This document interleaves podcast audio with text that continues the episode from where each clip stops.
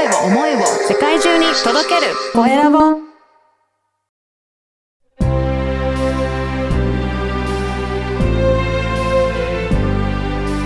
経営者の志。こんにちは、コエラボの岡田です。今回は、自走組織育成コンサルタントの星澄さんにお話を伺いたいと思います。星さんよろしくお願いします。よろしくお願いします。今日はありがとうございます。はい。まずは自己紹介からお願いいたします。はい。はい。あの、プラウドホスター株式会社代表、えー自走組織育成コンサルタントの星澄です。この自走組織育成っていうのは、どんなことをやってらっしゃるんですか、はい。あの、大体、えー社員30名以下ぐらいの小さな会社さんが私のお客さんで、まあ、延べ57社ほど、あ、延べじゃない、全部で57社ほど関わってるんですが、はい。えー大体最初は、あの、ほら、小さい会社だと経営者と社員さんの関係が近いので、えー経営者さんが社員に対する悩みがあって、はい。もうこいつなんとかしてくれよとか、うん、ここの関係どうだとか、うん経営者さんが社員さんのことで悩むってパターンが非常に多いんですよね。はい。その悩みを聞くっていうところから入るので、うん会社さんによってやっぱり違うんですけなるほど。うん。うん。で経営者の方が、もうこの社員なんとかしてくれっていう悩みを分かりましたって、うんじゃあこういう状態にしてこういうふうにしたら、うんうんあの、成果ですねっていう成果だけはうん agree 取っておいて、はい。社員さんに向けてサービスをしてます。おー、これうんね、会社によってだから提供する内容がまちまちになりそうな感じがするんですけど、実際にはどんな感じで社員さんに提供されてるんですか？はい。そこが入り口なので、うん。入り口はまちまちなんですが、コースとしては、その人間関係を解決するっていう土台を作った後に、ゴールツリー会議っていうのを1年間やらせていただいて、それで、えー社員が自分ごとでやりがいを持って仕事をしながらチームワーク、人間関係を良くしながら数値目標を超えていくっていうところが私のお箱です。なるほど。だから、皆さんが自分で自分ごととして達成できるようになるっていう、そういうふうに、えー変わってくるっていうところがポイントなんですね。ここが本当にまさにポイントで、うん。どんなツールとかどんな研修を入れても、うん。人間関係悪かったら成果って出ないんですよね、人間はい。はい。だけど、人間関係さえ良くて、自分が自分と仲良くってうん、チームも仲良かったら、何したって成果が出るんですよ。うん。私の持論ですけど。確うんかに。だまずはその人間関係なんですね。多くの会社さんは、もうお金かけて、経費かけて、はい。時間かけて、この研修入れたとか、このコンサル入れたとか、はい。努力されてるんですけど、思った成果が出ない。うん。それは、その土台となる自分と自分との関係とか人との関係をおざなりにして、うん。なんか有名な研修とかなんとかってやってるから成果が出ない。うん。私からしたら、どのツール使ったって、うんうん、自分が自分である、そして人と協力し合う、その土壌さえ耕せば。ツールは何でもいい。うん。いや、これでも、この土壌どういうふうにしたら耕していけるようになるんですかね？よくぞ聞いてくれました。それは感情を扱うっていうことなんですね。はい。今、今は、あの、怒りとか、うんマイナス感情をうんマネジメントするか発散する、この二つしかないんですよね、概念が。はい。で、マネジメントで6秒待てとか深呼吸をしろとか、うんうんもったいないんですよ。怒りとか違和感っていう、もやもやした嫉妬とかいうマイナス感情は、本当に自分が大切にしてる思いがないがしろにされて、その感情が出てくるのうんうん。で、もう、マネジメントしたり発散したりせずにお、まずそれを大切にするってことが一番大事で、はい。で、その感情を大切にして、じゃあどうしてそういうふうに感じたんだろうって、あいつがあんなこと言ったから、うんそうだよねって、うんあいつがあんなこと言ったからムカついたよねって。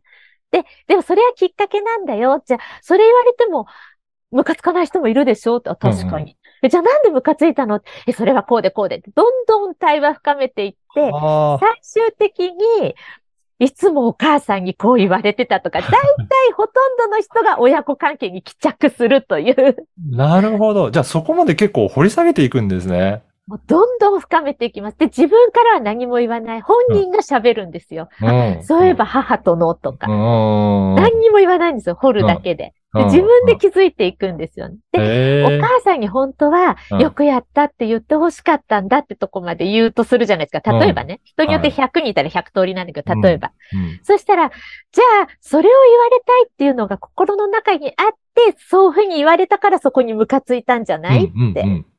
あ、そうだってわかるでしょ？そうですね。うんじゃあ、うん全部その子供の頃に満たされなかったその思いから、この人間関係ってできてるよね。だからここ癒す、自分で見て癒す必要あるよねって。じゃあその時はどうしたかっての子供だから分かんなかったけど、みたいな感じで。うんたら自分でどんどん、あ、こういうふうにして欲しかったんだって自分で喋るから癒されちゃって、次にやっといけるっていう。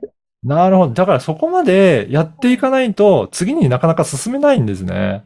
そうなんです。みんな表面だけで何とかしようとして、はいそもそもあの、保育園がうん、手出した方が悪いから先に手出したから謝りなさい。握手して、ごめんねとか、うん幼稚園からもう表面でしょ？ああ、うんうんうんそうかそうか。そこからもう日本は表面でいろいろ片。付けちゃってるんですね。そうなんですい。や、実はね、星さん、教育に関してもね、いろいろ されてらっしゃいますもんね。うん。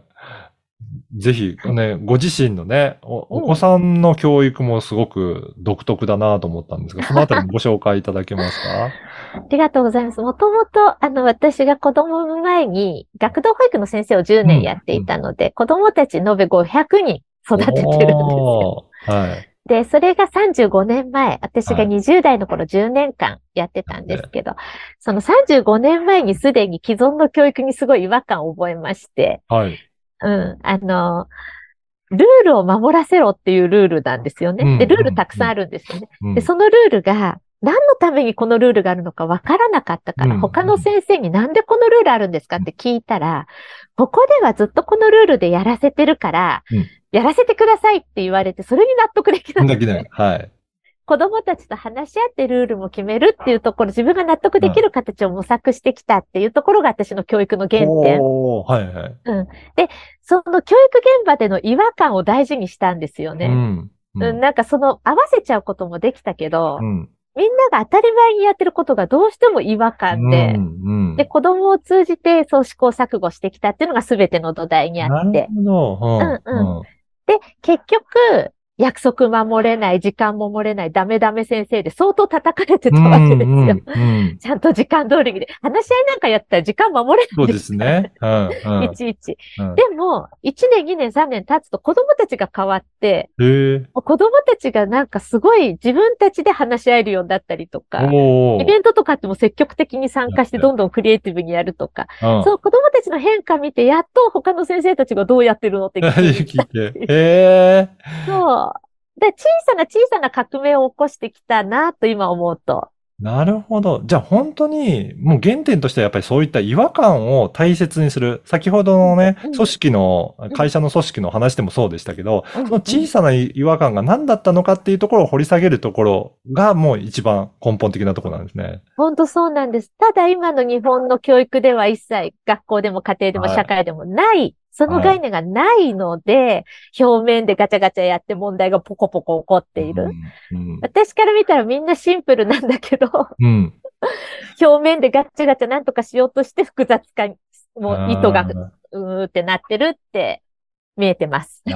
だから、本当仕事においても、家庭においても、どこの面でも、そういった感じで根本的なところをしっかり取り組んでいくと、いろいろなものがほぐれてくるっていうことなんですね。遅れますね。うちもね、すごい母と父と確執があったんだけど、それも解決したし、あひどい DV から子供抱えて逃げてるんですけおど、ーその元 DV 夫とも今友達だし、全ー方位仲いいですね、今。えー、すごいですね。いや、もうそう言って、まあ本当にお仕事もプライベートも全部そういった成果を出されてる、あの、星さんなんですけど、はいぜひこの番組のテーマである経営者の志なので、その思いの志をついて教えていただけるでしょうか？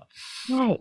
そうですね。私はもう自分を生きるっていうことが一番のテーマで、あの、会社の理念にもしてるし、今回 NPO を作ったんですけど、うんありあの、NPO の理念も全く一緒で、うん自分自身が子供の頃からこう人の顔色を伺って自分を生きてなかった。うんでも社会に出て違和感を大切にしながら自分の道を作ってきた。自分の仕事も自分が作ってきたし、うん我が子の教育も学校に行かせないっていう、わあえて選択をして、うんオルタナティブ教育で育てるとか、自分の違和感を大事にして、自分の道を作ってきたら、もうすごい喜びに満ち溢れた毎日なんですよね。うんだからもう自分を生きる素晴らしさに目覚めてしまったので、後半。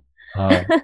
一人一人がそれぞれの100人いたら100通りのそれぞれの自分を生きるっていうことのお手伝いがしたいなと思って仕事をしています。いやー、ほんとそうですね。これ、企業が皆さんそういう考えでやっていくと、もうすごく活性化して、世の中めちゃくちゃ良くなりますね。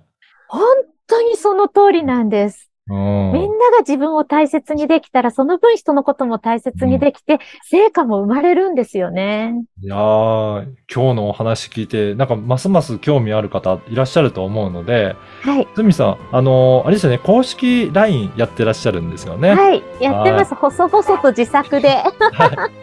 で、そこでいろいろな情報だったりとか、あと、えー最近では講演会もなんか開催されてらっしゃるということで、どんどんこれからよく呼ばれるようになりました。うんうん本がね、おかげさまで、あの、7つの習慣を超えて1位、おー2020年取りまして、はい。小さな会社の自走組織の作り方という本が、今も売れ続けてまして、おかげさまで。そこから講演依頼がよく来ます。はい。やっぱり今後はあれですか、講演も活動もどんどん広げていきたいなっていう思いはありますかね？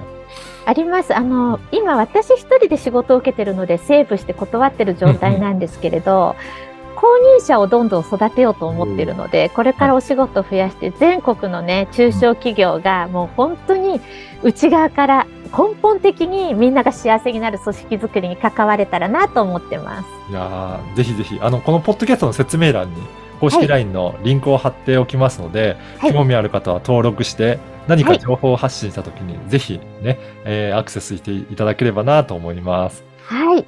はい。今回は、えー自走組織育成コンサルタントの星澄さんにお話を伺いました。星さんどうもありがとうございました。ありがとうございました。